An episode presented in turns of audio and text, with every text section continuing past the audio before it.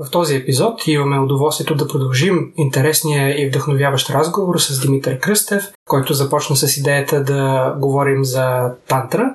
Засегнахме частично темата и сега искаме да я доразвием. Димитър ни сподели, че има една основа на разбирането, която има нужда да изговорим и да изградим, за да можем след това информацията за тантра да си намери своето място в всичко останало, което успяваме да си дефинираме и да разберем.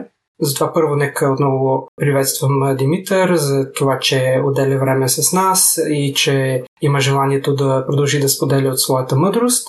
Много се радваме, че си с нас и добре дошъл. Благодаря за поканата, за мен е удоволствие. Добре дошъл. Нямам търпение отново да ни отвееш главите и с тези да се бием, за да ти задаваме въпроси и да слагаме нашите коментари, въпреки, че може да сме с комплекси, че може би не може да ги дадем на тази висота, на която ти даваш. Така че благодарим ти отново. Сърбиме от всякъде. Добре, радвам се за този интерес. Това е много благодатно и много изкусително, когато имам жадни слушатели. Абсолютно. Лия миналия път не можа да се пребори или поне аз надделях над нейното желание да говоря, тъй като и аз не можах да се възпра. Така че да, наистина очаквам и този път да се съревноваваме кой ще си задава въпросите или вдига юмруците за борба и така. Рядко имаме такава ситуация. Да. Здравейте! Това е Секс и щастие, подкастът за всичко по темите свързани с сексуалността, интимността и връзките. Аз съм Лия. А аз съм Теди. Аз съм психолог и специализирам в науката за секса и връзките. Изучавам и работя в сферата от години. А аз съм преподавател по западна и източна BDSM и фетиш култура и съм основател на сайта bdsm.bg.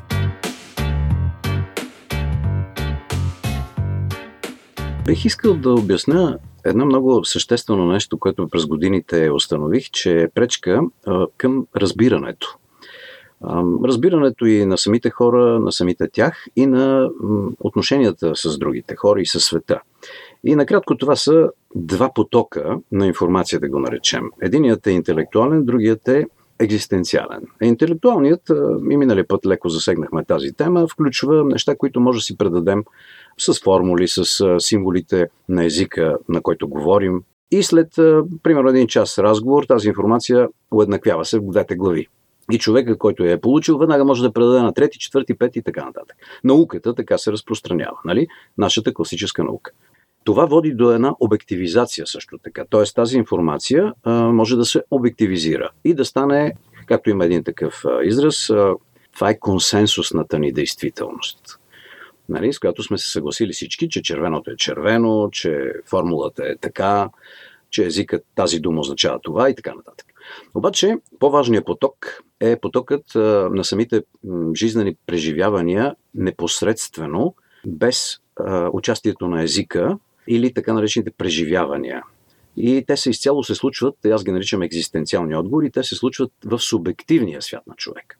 И сега тук има едно много интересно разделение – в този субективен свят, който аз го наричам субективни реалности и една действителност. Тоест, действителността е онова консенсусно наше разбиране за света. А пък субективните реалности включват нашите представи за света, които може да се съвпадат с него и да се различават. И тук имаме, нали, чували сте израза, всеки има своя истина. Не. А, до някъде това е вярно. Това е до някъде вярно. А, всеки има свое мнение, да речем, свои разбирания, свои убеждения но те може да съвпадат, може да не съвпадат с обективната действителност. И сега тук настъпва конфликта. Защото някои преживявания, знаете, че ние имаме така наречените върхови преживявания. Нали, на екстаз, на неописуеми такива състояния екстатични, които няма как да ги предадем с думи. Обаче, ако ние направиме веднага след преживяването интелектуална интерпретация и започнем да предаваме тази интелектуална интерпретация на хората, това е наша интерпретация. Тя ще се получи от а, някакво наше предварително индоктриниране. Ако сме в юдео-християнския свят, ние ще тълкуваме нашето върховно преживяване на покой на благодат, ще го изтълкуваме в контекста на християнската религия. Ако сме будисти, ще го изтълкуваме като или дзен будисти, или тибетци, ще го изтълкуваме като сатори, като някакво с друг термин ще назовем това преживяване. Сега, до тук няма нищо страшно. Проблема става, когато наши субективни преживявания, ние се опитваме да ги налагаме на другите, защото не сме уверени дали те са действителни, т.е. не сме уверени в интерпретацията си. Значи, преживяването, ако е екстатично, то няма как да се излъжем, ние сме го преживели. Ние го знаем. Факта на преживяването го знаем. Но после тълкуването, дали това беше просто защото получих сливане с природата, едно преживяване на една цялостност, или това беше Божия благодат. Тук вече интерпретация може да настъпи и когато ние се опитваме да й предадем обективен характер, влизаме в противоречие с хората, които имат друга интерпретация, фактически. Така и от тук стават конфликтите. И затова аз питам много хора, добре, окей, как се чувстваш ти с твоето божество или с твоето тълкуване на това, което си преживял? Той казва, чувствам се добре, прекрасно. Аз имам мой начин да се чувствам добре. Тук разговорът би следвал да приключи, защото няма как да си мерим щастията или насладата. Нали? Разговор може да продължи от тук по друга тема. Така, сега, тук е интересното е, че тези, които са истинските преживявания, обикновено хората, екстатичните, на любов, на екстаз, на оргазъм, обикновено хората не ги налагат на другите. Те не ги налагат. Те си щастливи сами по себе си, нямат нужда от валидизацията на други хора, които да се съгласат с тях. Че да, ти така наистина си преживял нещо хубаво. Ма той го знае, че го е преживял. Няма, няма нужда от подкрепа, няма нужда от маса хора. И ето тук е а, съмнителното нещо, че тези всички от тези, които се стараят да наделеят на другите от позиция на силата или от позиция на мнозинство хора зад гърба си, има нещо гнило в цялата история. Защото те не те привличат към тяхното щастие. Ти не ги виждаш, че те излъчват любов и така, кажеш, ей, как го постигна това, искам и аз. А идват и ти казват, ако ти направиш това, това, това и последваш моя Бог, тогава ще се случат нещата. Така. Ето това е, което трябва да се разбере. И аз затова казвам, че истинските терапевти или учители ги наричам пътешественици в многореалността. Тоест, те са в състояние да влязат в субективната реалност на човека и ако тя е плашеща, да го изведат от нея и да му покажат къде е вратата и да кажат, ви оп, и да го вкарат друга реалност, къде той се почувства по-добре. Не? Преживяването, отново имаме преживяване. И всъщност тантра е методика за въвеждане в екстатични преживявания и това ни пък помага, че имаме и интелектуална възможност, защото интелектуалните отговори, които ни се дават, могат да очертаят методиката, но не могат да дадат преживяването. Но могат да ни добутат до него и то да се случи. Така че ние може да си разменим методиките, но след това си иска човека да последва тази методика, за да завършиме, да комплектоваме знанието, чрез преживяване. И тогава става пълноценния отговор. Имаше такъв случай, един отишъл при Йошо и казал, кажи ми дали съм просветлен. Йошо му казал, първо, ако ти беше просветлен, нямаше да имаш нужда от моята валидация, защото ти ще си го почувствал и преживял и нещо повече. Тогава и аз, ако бях ти казал, че не си просветлен и целият свят да се събере и да ти каже, че не си просветлен, ти просто ще гледаш на тези хора с съчувствие, че те не знаят. Защото ти си човек, който най-добре трябва да знае дали си просветлен. Mm-hmm. Това е базата, която исках да поставим. И сега от тук нататък, навлизането в тантра, казахме миналия път, тя е технология. Тя е методика за по-щастливо и качествено живеене и за това се стреми да не отрича нищо, а да използва всичко за себепознанието на човека и за разгръщането на неговия потенциал за любов. Защото наистина, както беше и Битълс, любовта ще спаси света. Но древните са го открили много преди Битълс. На мен много ми се иска да споделя аз как, мисля, че вече съм говорила за това в подкаста, но аз как виждам въпроса за истината. За мен има три вида истини. Субективната, която е твоята истина и тя е ограничена до това ти какво знаеш, каква информация имаш, какви са преживяванията ти, каква е перспективата ти, какво си научен да мислиш, вярваш и виждаш. Втората е обективната. Тя е по-голяма и по-обгръщаща цели култури, семейства, страни и така нататък, но тя не е абсолютна, защото отново е ограничена. И накрая имаме абсолютната истина, която не е ограничена от нашите знания, лимитации и култура, включително и норми за поведение или нещо от сорта. Тя просто е истина, независимо дали на нас ни харесва или не. И никой не може да достигне абсолютната истина, поне според мене. Освен ако не е просветен – и това, което ти казваш, нали, също за гледната точка, за това как всеки интерпретира един опит в живота си, е от изключителна важност и мога да дам пример от психологията и терапията. Ако отидеш при фройдистски терапевт, той ще те разглежда през неговата призма на дете, през призмата на сексуално потисничество и така нататък. Ако отидеш при някой, който работи с, да речеме, когнитивната, мисловната психология и поведенческата, те ще гледат къде, примерно, куца поведението ти, начинът ти на мислене и така нататък. И ще работят с тебе на този аспект. И всеки един терапевт има различна перспектива за това как да работи с тебе. Имаше такъв а, афоризъм, ако ти си живяваш като чук, всички проблеми ще са като пирони. Mm-hmm. Абсолютно. И това е също като да попиташ един математик. Математиката всичко ли е? Ще ти каже, да, всичко е. Ако питаш един психолог, психологията всичко ли е? Да, всичко ще е. Нали? Просто тази призма, която имаме е силно повлияна от това, на което сме учени, в което сме обучени, културата и така нататък. Аз за да облегча процеса по намирането на истината, тъй като нали, истината е част от информацията, направих една таблица с четирите опори на истината. И получиха се 16 комбинации, между другото, и които, в зависимост от това коя опора е удовлетворена от тази информация, която идва към нас. Мога набързо да ги кажа и всеки може да си направи така табличка от 16 комбинации да си попълва квадратчетата в зависимост от това, коя от тези опори е удовлетворена. И примерно става плюс, плюс, минус, минус, плюс, плюс, плюс, минус. И така 16 комбинации, но което ни помага, дори когато нямаме абсолютна истина в дадения контекст, на къде да я търсим, какви въпроси да зададем и как още какво да направим, за да установим или поне да се придвижим още малко към истината. Има такива абсолютни истини, че всичко е движение, да речем, че има вечна промяна. И това е една абсолютна истина. И света се базира върху нея и доказателствата са на всяка крачка.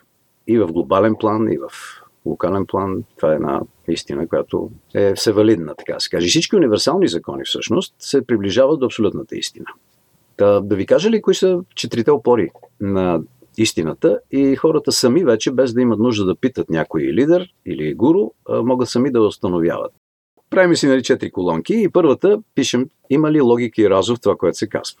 Нали? Представете си, че някой ви, ви говори нещо. Ако ние още на този етап не установим, че има логика и разум, ние там представяме да го слушаме. Втория критерий е какво казва нашето вътрешно чувство или интуицията ни по повод на тази информация. Третия с кои доказани вече принципи и закони, факти се съгласува тази информация или противоречи, или и защо. И четвъртия, естествено, проверка на практика. Или какво би станало, ако това е вярно. И сега вижте колко интересно в науката, например, кое наричаме работна хипотеза, което има три плюсчета и един минус – Тоест, информацията е логична, интуицията или желанието на изследователя не се е противопоставя на думите, съвпада с природни закони и натрупаните факти до този момент, обаче на практика все още нищо не се случва. И удовлетвори си четвъртия критерий, тогава имаме абсолютна истина в дадения контекст, за който се говори.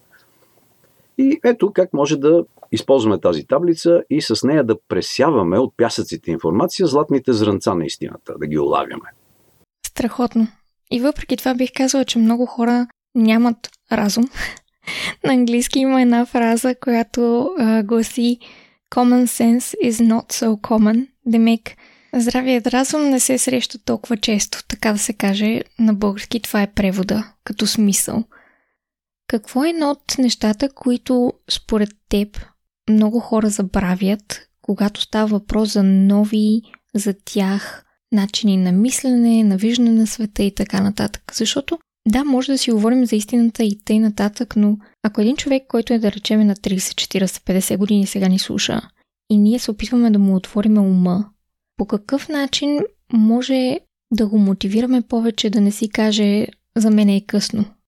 Ми, много лесно тези убеждения, които ние имаме, независимо, че може да са дълголетни, след като видим убедителни доказателства и аргументи, че те са контрапродуктивни или стигат до някъде и после не може да се продължи заради тях, всеки един разумен човек ще се коригира. Спомням си за една книга 52 грешки в мисленето. И авторът твърдеше, че даже не са всичките, които са установени. Аз ги прочетах с записки, с конспектиране и установих, че аз допускам от време на време някои от тези 52 грешки.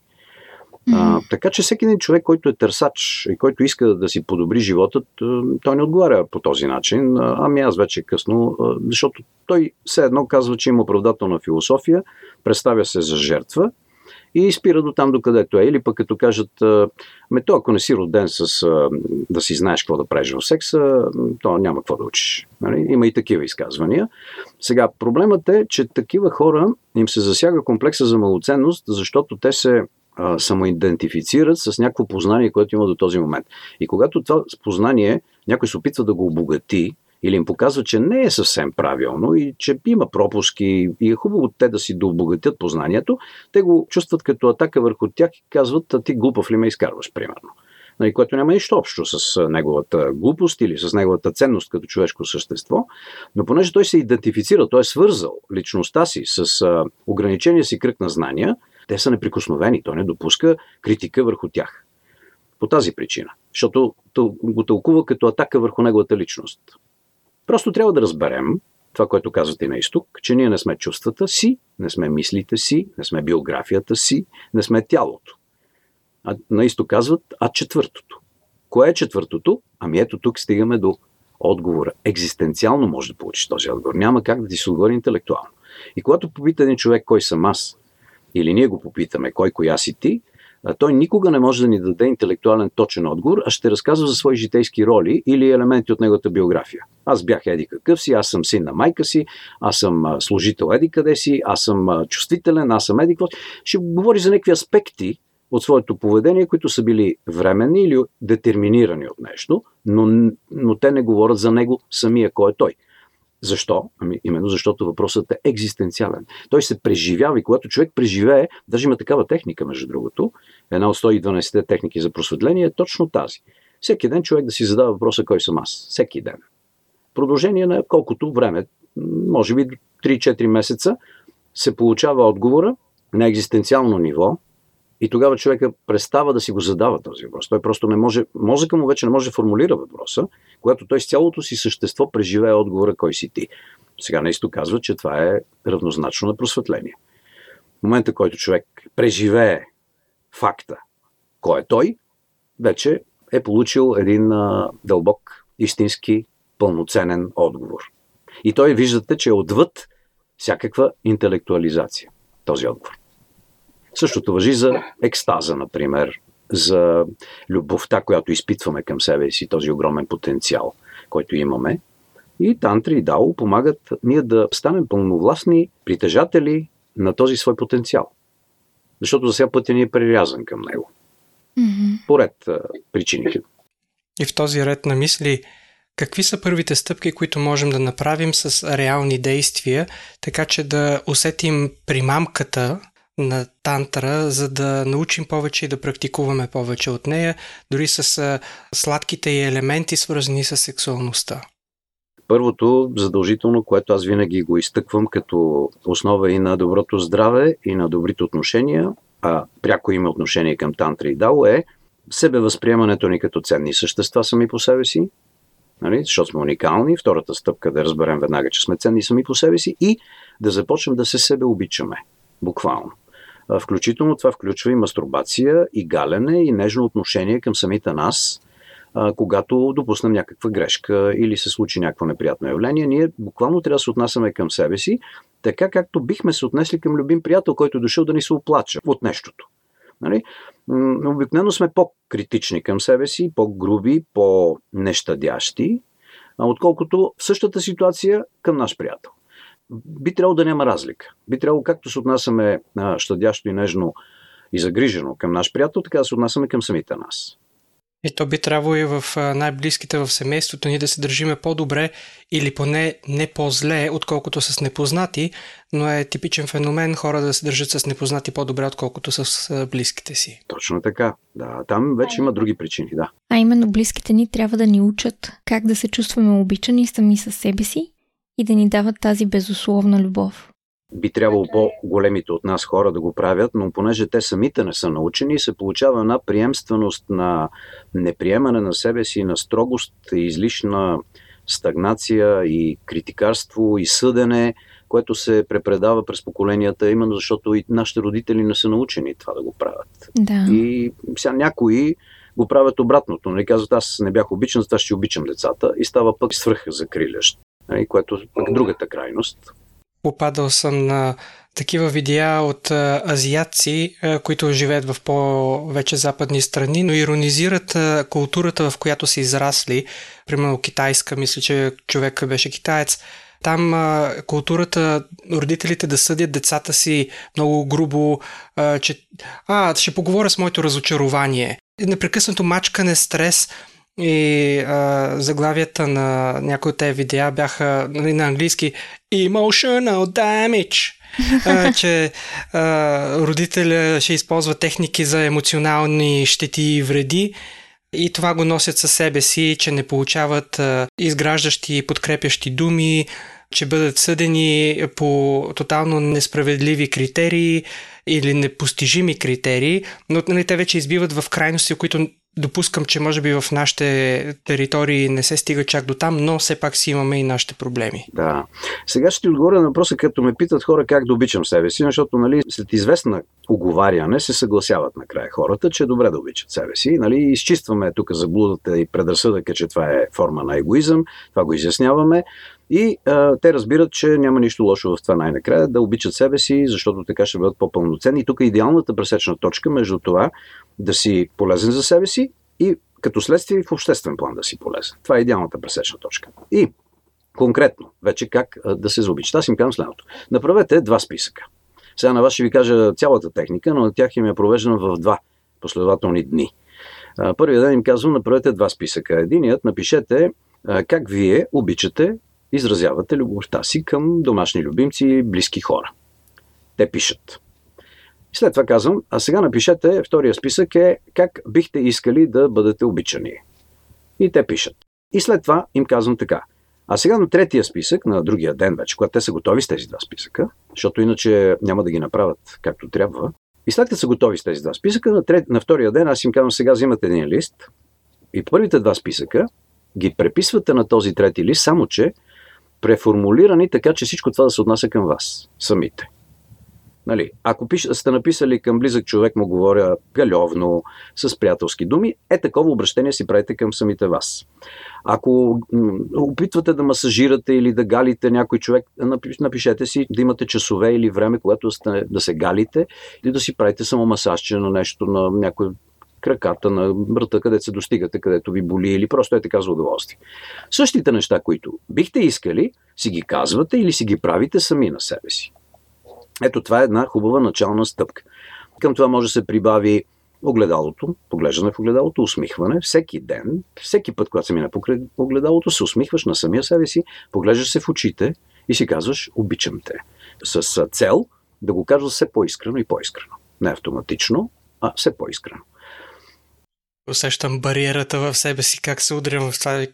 Нали, когато се погледна в огледалото, не че не се харесвам, даже в много случаи осъзнавам, че моето себевъзприятие за начина по който изглеждам е по-добро, отколкото реално изглеждам в, на камера или в очите на други, което смятам, че до някъде е здравословно за мен, че се приемам по-добре, отколкото явно изглеждам в чуждото възприятие. Но чак до там да си се усмихвам на себе си и да си казвам обичам те, да, усещам задръжката. Да, още една техника има. Предпоръчва се да се прави 7 минути на ден. Седа се на един стол и при всяко вдишване си казваме обичам се, при всяко издишване си представяме как а, всякакви негативизми а, като една мъгла изтичат от нас и се отдалечават. Всяко вдишване си казваме и така 7 минути. Използваме свързването с дишането и това релаксирано, спокойно състояние на този стол, време само за нас, пак да си казваме обичам се.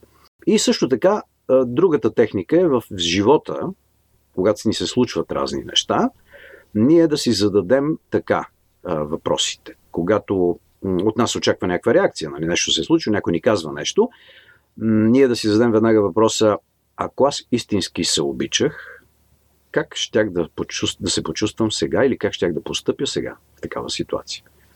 И непрекъснато този въпрос. Ако аз истински се обичам, ще допусна ли да се почувствам зле от думите на човека Хикс, примерно? Или друга, другата форма, под точка, как бих поступил ако истински се обичах в тази ситуация. Ето това са ни такива простички, лесни неща, които ако почва да се правят малко по-редовно, се превръщат в един навик. Достатъчно е този навик да ни докара до едно дълбоко истинско преживяване, казахме. Ето, да получим екзистенциалния отговор на въпроса, що е това да съм изпълнен с любов. В момента, който го преживееш, получиш този екзистенциален отговор, работата е свършена. Mm-hmm. Край.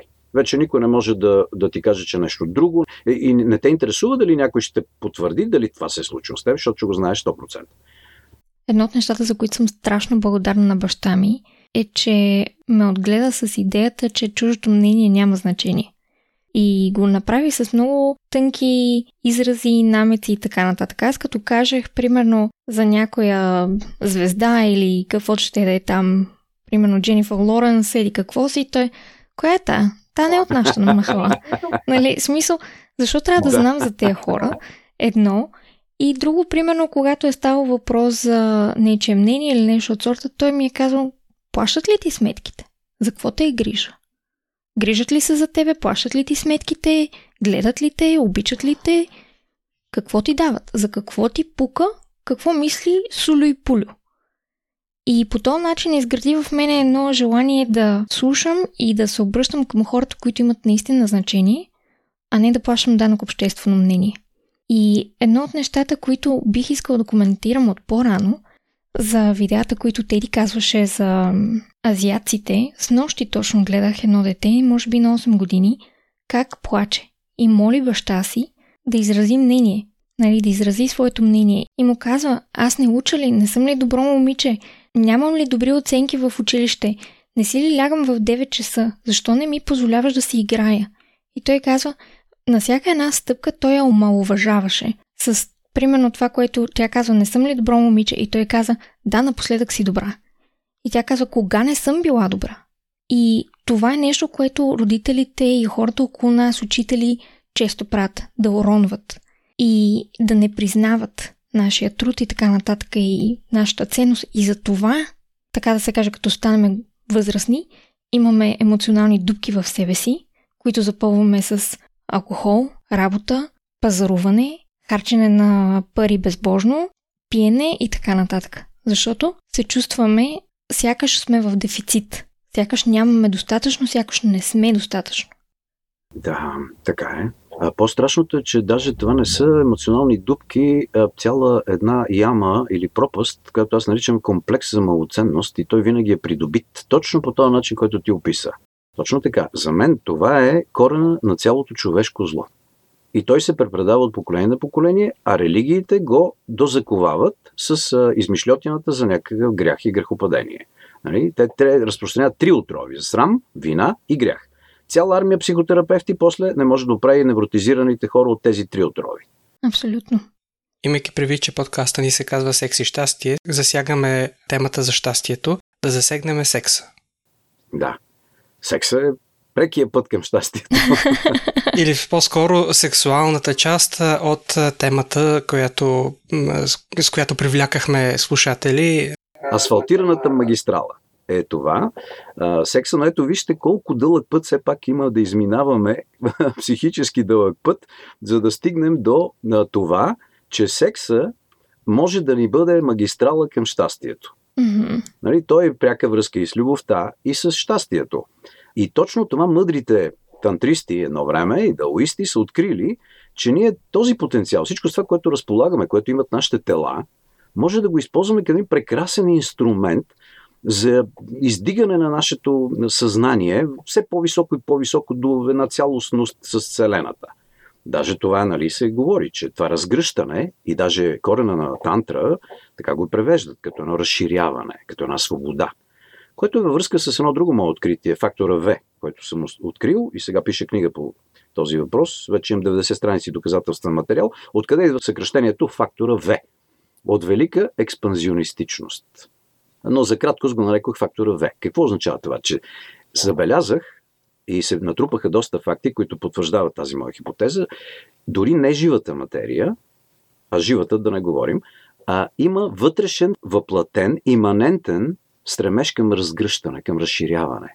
И вижте как се получава дори Иманентен, как да го преведем на български? Иманент е английската дума присъщ, много характерен. Просто неотнимаемо качество а, на неживата материя е това, тя да се групира и с това да завзема повече площ, т.е. да се разширява. И така са се получили и живите организми от постепенно групиране, събиране на малки частици, които са ставали все по-сложни, изградени от по-прости. Нали? Ето, атомите правят молекули, молекулите правят кристална решетка, нали? така, растат, растат като, като обем, като структура. Тоест има едно такова присъщо присъщ невидим, обаче проявяващ се стремеж за разгръщане. А после в живата материя го виждаме съвсем очевидно. Нали? При хората го виждаме също. Ето ние се стремим да отидем в космоса, великите географски открития, великото преселение на народите, завладяване на територии. Всичко може да го разгледаме в контекста на този фактор В. И много приятно бях изненадан, когато открих, че в корена на думата тантра се съдържа това разширение – и вижте колко интересно. Във външен план, чисто материален, ние имаме ограничения до къде да се разширява. Нали? Телата ни са до някъде, може до някъде да се пресегнем, след това трябва да използваме инструменти за да стигнем по-далече и така, така. Но имаме някакви ограничения. Гравитацията ни спира, други хора ни спират, блъскваме се с друго желание за разширение. Нали? Докато във вътрешен план няма ограничение. И какво ще стане, ако ние във вътрешен план се разширим до крайен предел? Еми ще стане сливане с цялото с космоса. И затова се говори непрекъснато и в древните книги, така наречени свещени книги. Така се говори от хората, които говорят за просветление. А, непрекъснато се промъква този термин да се слееш цялото, да не чувстваш разделението, което води и до противопоставяне на вече разделените части, една на друга. Нали? И виждаме как всичко си съвпада и почва да се подрежда вече. Нашето разгръщане и сега в тантра, и чрез секса, ние това точно се опитваме да стигнем до едно сливане с другия, с партньора, което е първата стъпка на нашето разгръщане и сливане с друго нещо, нали, което полека-лека, като премине по-нататък, накрая, в края на краищата, ще се слееме с целия космос. Нали? И тук ние сме облагодетелствани чудесно с а, тази взаимна привлекателност между двата пола – и може да си бъдем сътрудници, прекрасни партньори в един прекрасен танц, който оставя взаимно удоволствие и да вървиме към нашето духовно и осъзнаващо развитие и разгръщане. И колкото повече се разгръща нашето съзнание, толкова по-щастливо бихме живели. Та така, за това секса, когато вече изчистихме нещата и ние не се възприемаме като някакви егоманяци и не сме на състезание, тогава започваме, отнасяйки се с любов към себе си, тогава нашите, нашето сърце се отваря и за нашия партньор. Тогава ние влизаме в отношения с него без всякакво осъждане. С тотално приемане на неговите особености, не като добри и лоши, а като уникални, като различни. То е просто това, което е. Да.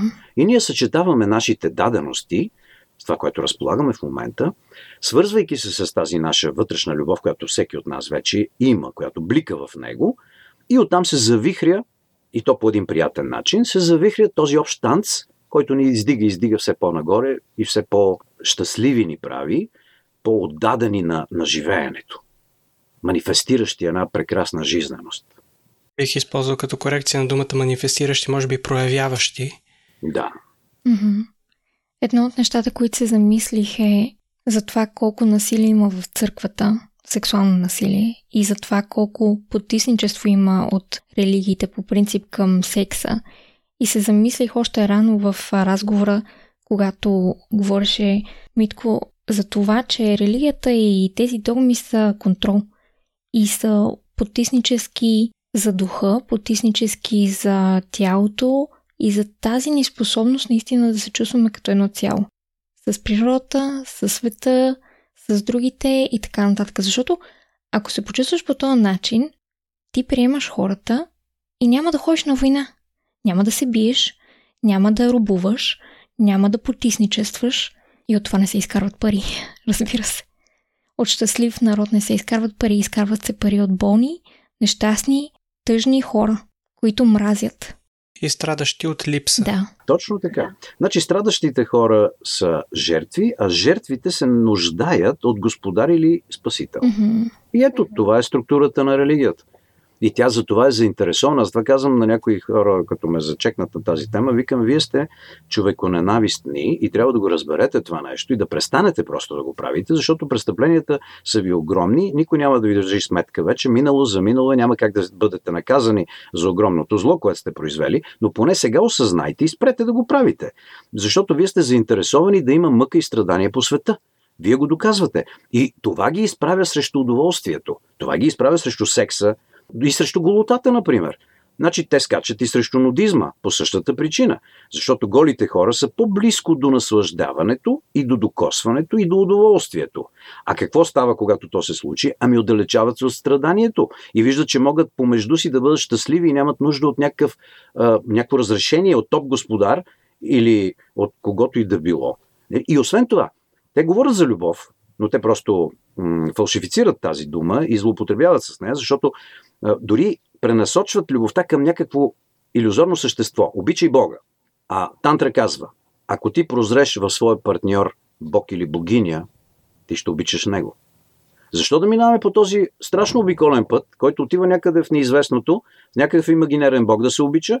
И вижте, точно това се случва. Претендиращите, че обичат Бога, са готови да мразят и да избиват себеподобните си. Защо? Защото любовта им е пренасочена. Пренасочена към нищото. Даже не ги учат да обичат себе си. Аз това говорих с един, той каза, добре, да, ма Исус и в Библията има хубави неща. Исус казва, обичай другите като самия себе си. Казвам, виж, ако това казваш, че твърдиш, че го е казал Исус, ти го представяш като човек, който нямал понятие от природата на любовта. Защо? Защото той, ако разбираше каква е природата на любовта, щеше да казва така на хората, обичайте се истински и там да спре изречението. Защото той ще знае, че всеки човек, който обича себе си истински, по неизбежност ще обича и другите хора около себе си. Тоест, едно да кажеш на някой да му говориш за следствието, а да не му говориш за причината, която води до това следствие. Кой разбираш същината на проблема, ще говори за следствието. Следователно, това Исус, ако го е казал, значи се представя като човек, който не разбира природата на любовта. Ако не го е казал, по-добре. нали, тогава е ваша измишлетина. Но така или иначе, няма смисъл това да го казвате. Малко се разсеях и в мислите за то хем на шега беше казано, но си е много сериозно в, в, връзка с сексуалното насилие. Друга област ще засегна, която беше за скандалите, които бяха станали с католическата църква и всичките деца, които са били изнасилвани и убивани и всичките трупове, които бяха откривани. И комедианта, който коментираше това нещо, казваше Добре, представете си кой друг бизнес би оцелял след такова разкритие. Нали, представете си метро да има такъв скандал и кажете след това, купете си косачка за трева от нас. нали, обаче хората продължават да ходят на църква, да слушат тези проповедници, дето кой си ти, с какво си ти по-специален, ти да не би от въздуха да си се спуснал с някаква светлина, ти, си, ти не си с нищо по-различен от нас и ти ще казваш, че говориш от името на някакво същество, което на всичко отгоре е ревниво и за най-малкото нещо готово да те изпрати на безкрайно мъчение, защото еди какво си. Просто ме бие тока, като ги слушам такива. Така е, така е. Аз се надявам и разчитам на разумните хора, и като вас, и като все повече срещам. Даже имаше една такава приказка, мисля, че Марк Твен е казал, че благодарение на това, че прочел Библията, станал атеист. Така че има хора, които прозират всички тези неща и, и тези нелепости, тези малумщини и, и заповедите, и желанието за подчинение. Защото те искат да поддържат една иерархия, която буквално изградена от власт и подчинение. Аз ги питам, те не обичат като им задавам въпроси, защо наричате неподчинението грехопадение? Защото викам истинската дума е неподчинение.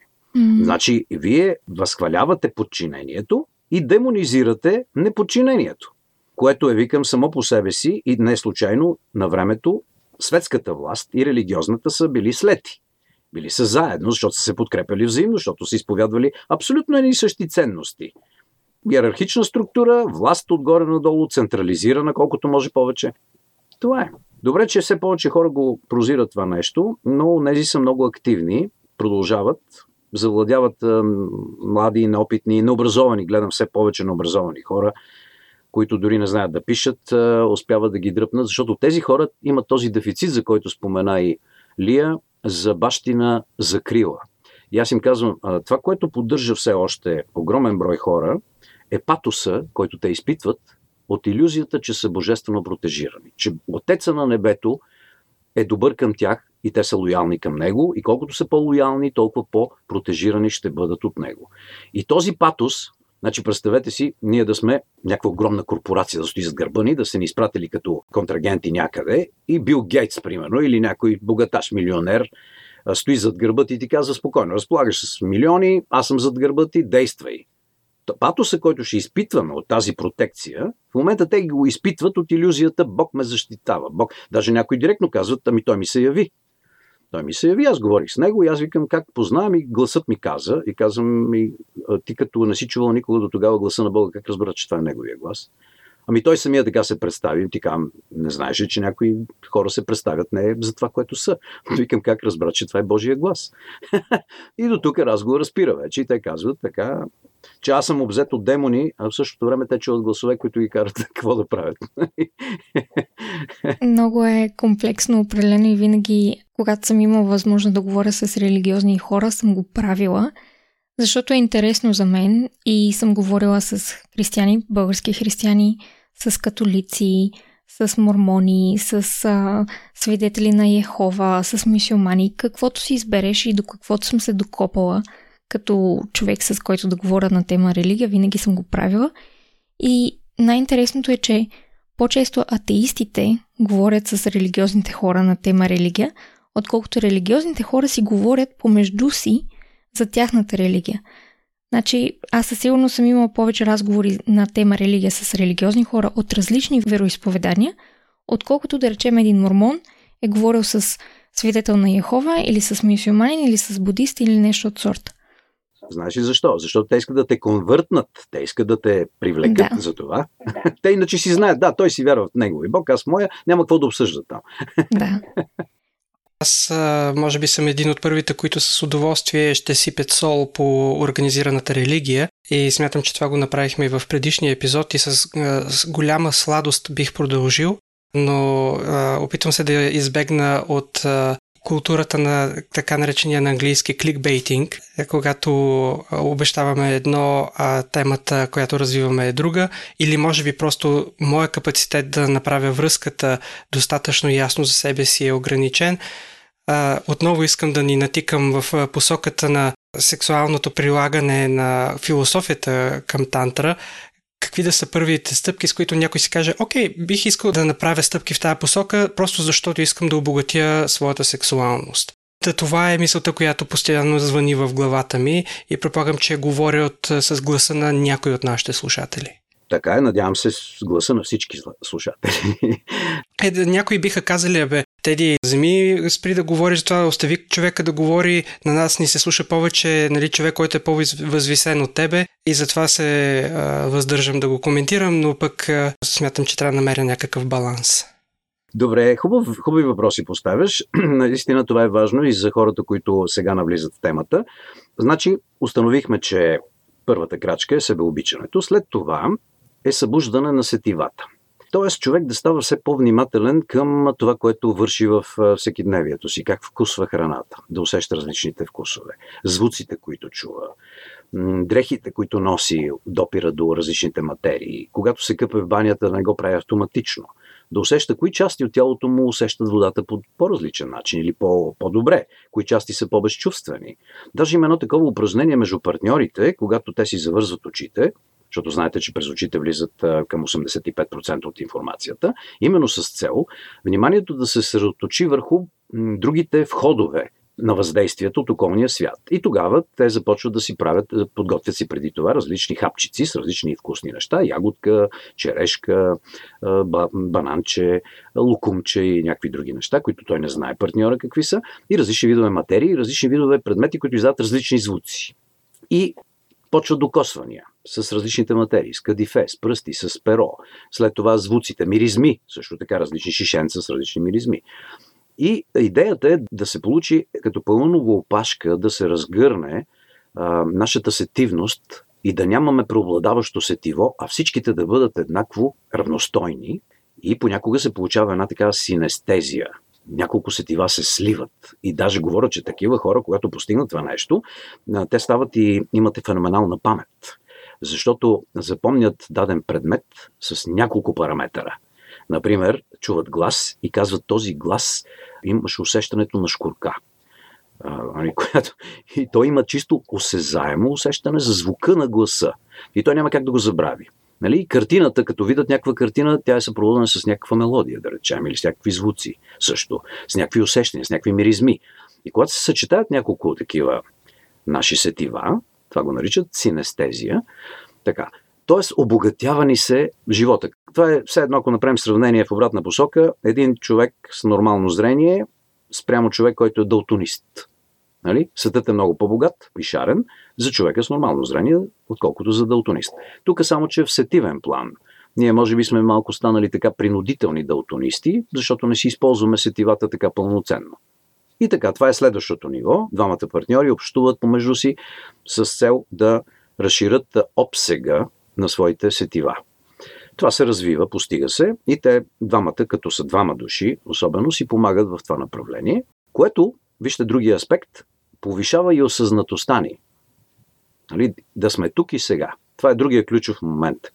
Защото удоволствието чрез тантра и дао, което се постига, или със самото ни живеене, най-пълноценно и даже бих казал единствения начин да бъде преживяно е да сме центрирани точно тук и сега.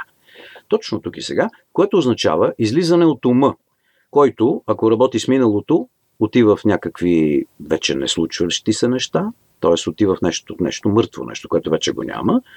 А ако работи с предвиждания за бъдещето, по-скоро работи с тревожност и притеснение, какво ли ще стане, но той пак не е тук и сега.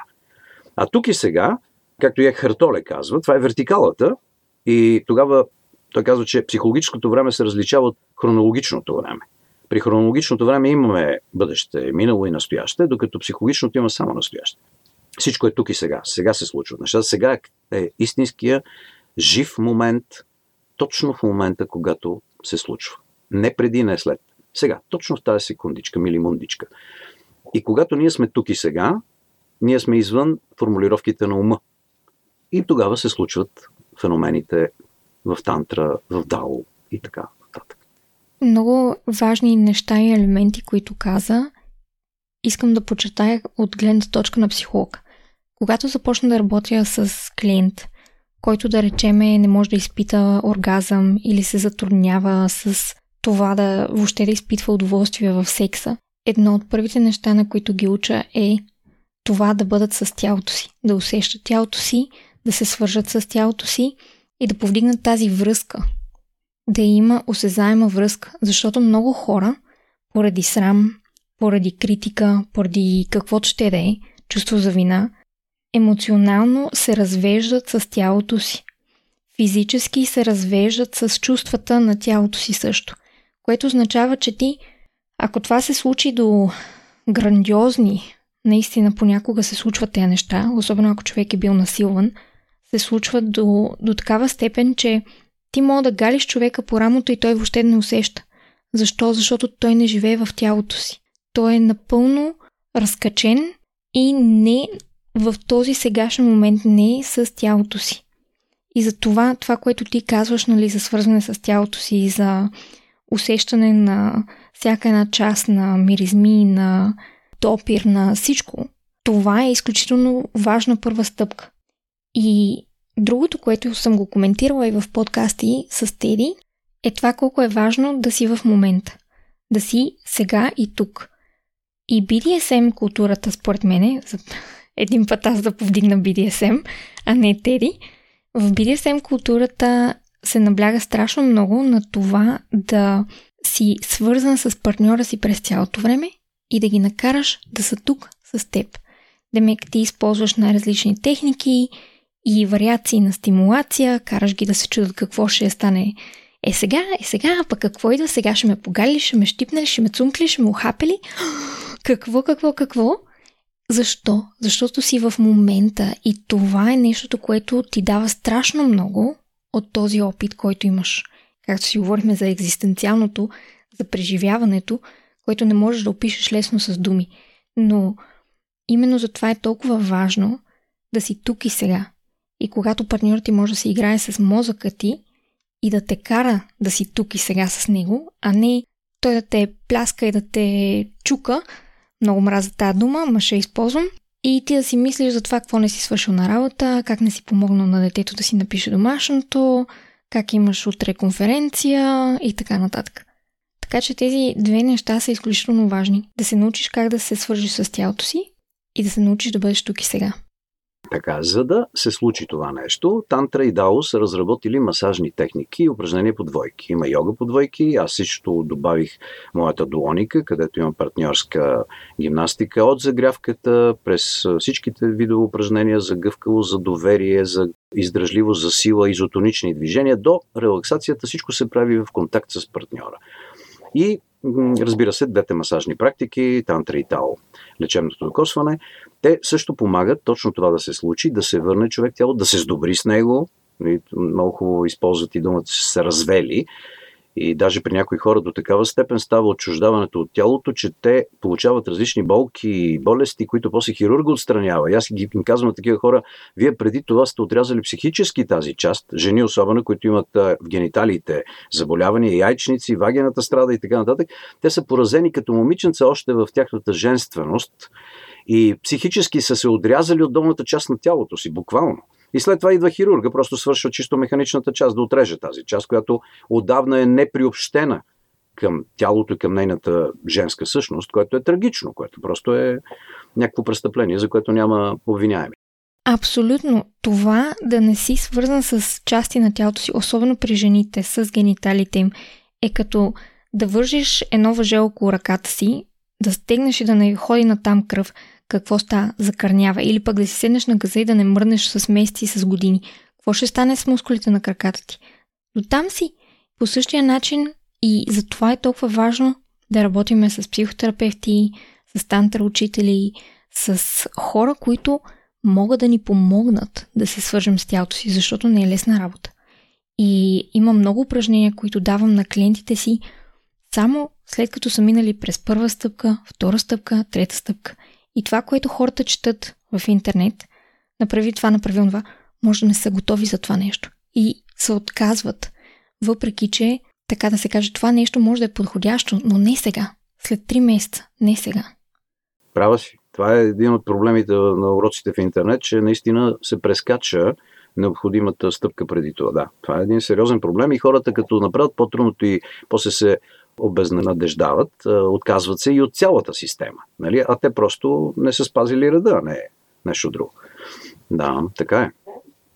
По начина по който виждам израженията на моите събеседници и може би моята чувствителност показва сякаш, че може би не допринесах с хубаво към разговора, когато пренасочих темата към сексуалността. Просто усещам, че малко принизих енергията, която преди съществуваше. Чувстваме по-различно, за което се извинявам.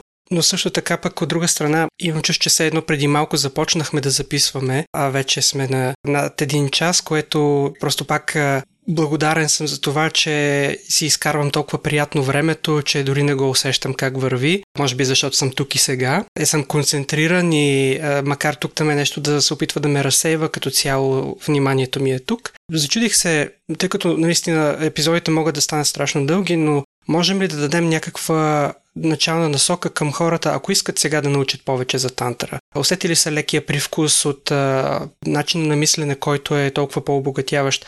Примерно, могат ли да намерят а, добри ресурси, които са наистина добре синтезирани, като примерно хубави книги, които са популярни, но са и добре отсяти, така че да дадат едно наистина добро качество за времето, което изискват, а, за да бъдат прочетени?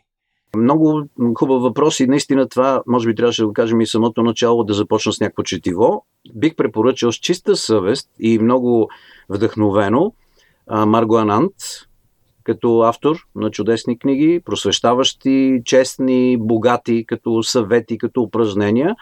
И Ошо, разбира се, който има Хагаван Шри Ръжнеш, който има две, два тома Въведение в тантра – Хубаво е то от него всичко се чете, но понеже сме на темата, Въведение в тантра прекрасно. А, още една книга, която аз наскоро открих, ето даже пред мен, защото зачетах я така с удоволствие, докато чаках да ни настане времето, казва се От секс към свръхсъзнание.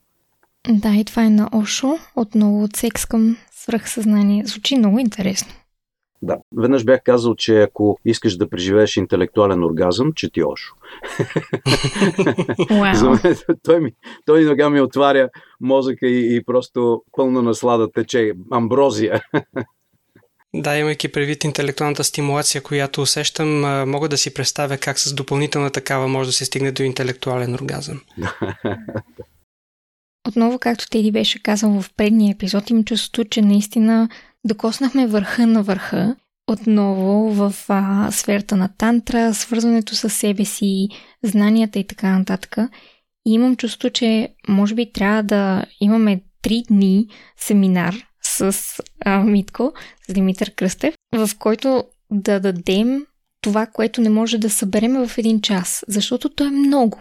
И имайки предвид, че се запознах с Димитър, когато бях на Черно море 2022 и той по това време правеше семинари по тантра в а, едно място, извън град, извън село, както се казва. Ми е много любопитно да го разпитам по-надълбоко и на широко за това какво се случва на едно такова учение, обучение и защо хората ходят и защо трябва да ходят, защото да, ние тук докоснахме върха, но ако наистина се интересувате от тези неща, си заслужава инвестицията на времето, на парите, на усилията да намерите такива учения имайки предвид, че имаме някой, който знае толкова много и дава толкова много, ще имате малко повече доверие, че знаете на какво отивате и кой ще ви учи. Така че, може би е добре да направим край на този епизод, но да донесем още малко информация в един мини епизод. Напълно съм съгласен. А, ние само повърхността топнахме пръщето в а, нея. А, ние така не че сме казвали в други наши епизоди, че нашата цел не е да успеем да научим хората на абсолютно всичко, което имаме какво да ги научим, по-скоро да отворим вратата на разговора с помежду ни и с нас самите, за да се мотивираме да искаме да научим повече. Ние не сме единствения и пълен източник на абсолютно всичката информация, а по-скоро създаваме мотивация за учене на повече от всякакви други качествени източници. Така че да, можем с увереност този епизод да го приключим, че сме топнали успешно, да отворим апетит за учене на повече а вече в а, мини епизод вече може да обсъдим накратко и съдържателно какво човек може да получи практически от среща с Митко. Митко, имаш ли някакви заключителни думи, неща с които искаш да приключим, неща, които искаш да подчертаеш? Ами, може би само едно бързо, кратко обобщение, че хората да се обърнат а, така с отворено съзнание към тези древни практични, велики системи, които предците ни са се погрижили да стигнат до нас, тантра и тао, да обичат себе си, да помислят как това би могло да се случи час по-скоро и да наблюдават кога са тук и сега, доколко са свързани с тялото си и доколко умът ги тревожи и подскача като пияна маймуна, както казват на изток. И това ще бъде една хубава основа преди да отидат на семинар по тантра. Страхотно. Много ти благодарим. Къде може хората да те намерят? Къде може да се свържат с теб? Лятото съм на морето, един месец. Иначе съм в София. Имам едно малко пространство за камерни групи, за малки групи, които занимаваме с различни неща, в зависимост от техните нужди, като леко-леко се опитваме да ги придвижим към тази основна дисциплина. www.duonica.org и там има и такива безплатни ресурси за тегляне. Въпроси могат да задават. Супер. Ще дадем линка, както и преди. И се надявам хората да те намерят и да дойдат на твоите семинари, на твоите събития, защото ако мога цял ден да те слушам, бих те слушала. И определено смятам, че не съм единствената и че ще има много хора, които ще са абсолютно зашеметени и ще искат да знаят повече да се учат от теб. Така че ще дадем информацията за това как да се свържат с теб в описанието на подкаста. Много благодаря.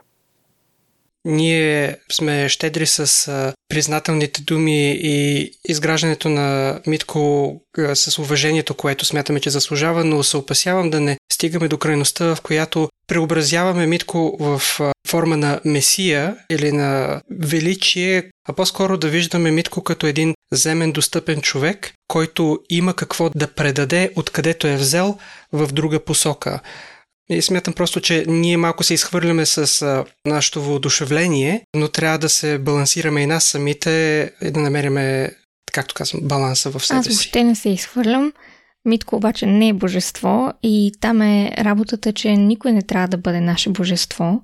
И едно от нещата, които не сме говорили до сега, не съм го засягала, но понеже те, те повдигна темата е, че често хората смятат тези, които са в позиция на някаква сила или на някаква привилегия, било то учители, било то подкаст говорители и гостите им, за някакви недосегаеми хора и така да се каже, избягват или не се смятат за достойни да ни пишат, да ни кажат какво мислят, да поискат някой епизод да направим или нещо от сорта. И това е грешно. И ние сме хора, и ние имаме своите обикновени животи и не искам хората да си мислят, че няма достъп до нас, до нашите гости, че сме някакви там звезди или нещо от сорта недосегаеми. Напротив, всички ние, които правим нещо такова и се опитваме да дадем ценност на хората, искаме хората да се възползват. И затова и винаги в края на епизод казваме къде хората могат да намерят гостите ни. Свържете се с тях. Учете се от тях. Ходете на техните обучения. Говорете с тях. Учете. Защото това е причината, поради която те са приоритизирали да споделят с вас. Защото искат да знаете, искат да растете. Искат да ви помогнат да растете като хора. Така че не се свенете. Хора сме. Елате, говорете с нас. Допитвайте се, учете от нас. Споделяйте за нас. И учете нас също. И така, и всички и напред и нагоре. Накратко казано. Заедно. Ръка за ръка. И така, след като направихме поредния обрат и до някъде и неловка ситуация, в която надявам се, че Лия успя достатъчно добре да, да ме измъкне, защото започнах малко странно. А, можем да си позволим да си пожелаем приятно продължение на каквото ни предстои. Вечер, ден, каквото и да е, всичко да ни върви наред. Благодарим отново за отделеното време, за знанието, за мотивацията, за енергията на Митко. С нетърпение очакваме да запишем мини епизода вече за семинарите му. Преди да се сбогуваме с нашите любезни слушатели, аз също искам да се присъединя към вас. Даже може би повечето са разбрали от контекста на това, което говорим, че тук не става дума за никакъв иерархизъм и за никаква гуровщина. И аз никога не съм претендирал, че съм нещо повече от, който, от когото и да било. Напротив, това е в основата и на моята философска концепция, че всички сме различни, обаче сме равноценни което изключва риска изкушението да се подхожда към хората от позиция на някакво високомерие или от позиция на някакво себеподценяване.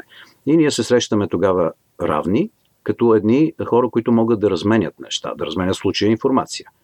Така че няма никакво притеснение от факта кой при кого отива и може да бъде продиктуван така притеснението от някакъв комплекс за малоценност евентуално, но това пък ще бъде разпознавателен знак с какво трябва да работи човека, но не и това, че този при когото отива ще го спре да отиде при него, защото се чувства по-велик от него и как той смее да го безпокои. А, имаше такъв критерий за истинския гуру. Истинският гуру не е този, който събира последователи, а този, който помага на човека как сам да бъде гуру на себе си. Да.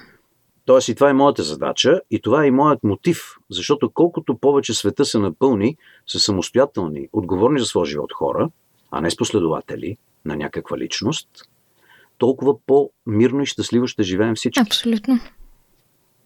Ако аз искам последователи, това означава да преповторя иерархичната структура на, на религиите. Нали? Аз не желая такова нещо, мене не, не ме устройва това и затова аз когато предавам моето знание не казвам слушайте това, което ви казвам, защото аз ви го казвам, не личността, не авторитета трябва да стои за думите, а доказателства, аргументи и прилагане на практика. Това, което установихме и за таблицата. Нали? Когато аз убеда хората, че информацията, която ми давам е практична и работи най-вече за тях, предимно за тях, те я взимат и си работят с нея, а не тръгват след мене. Ето това е пределно ясната разлика с всички от тези мушмороци тарикати, които злоупотребяват с власт и правят иерархии, именно с тази цел. Нас не ни трябва подчинение, трябва ни разбиране, трябва ни интелигентност. Ние сме съвсем друга посока действаме. Абсолютно. Много се радвам, че го изясняваме и това допълнително, защото това аз също понякога се улавям на моменти, когато подценявам примерно себе си спрямо други хора и смятам, че са недостъпни. Знам, че не съм единствения, който прави така и помага, когато се уловиш, че чувстваш по този начин нещата, да се конфронтираш себе си и да потърсиш защо се случва и да намериш отново, повтарям се, баланса в себе си, така че да цениш себе си и да не свръхоценяваш другите. И така, благодаря много и до нови срещи. Благодарим. Чао, чао. Чао, чао. Абонирайте се за нашия подкаст и ни последвайте в предпочитаните от вас мрежи, като потърсите секс и щастие на Кирилица или вижте нашите линкове в профилите ни в YouTube, Instagram и Facebook.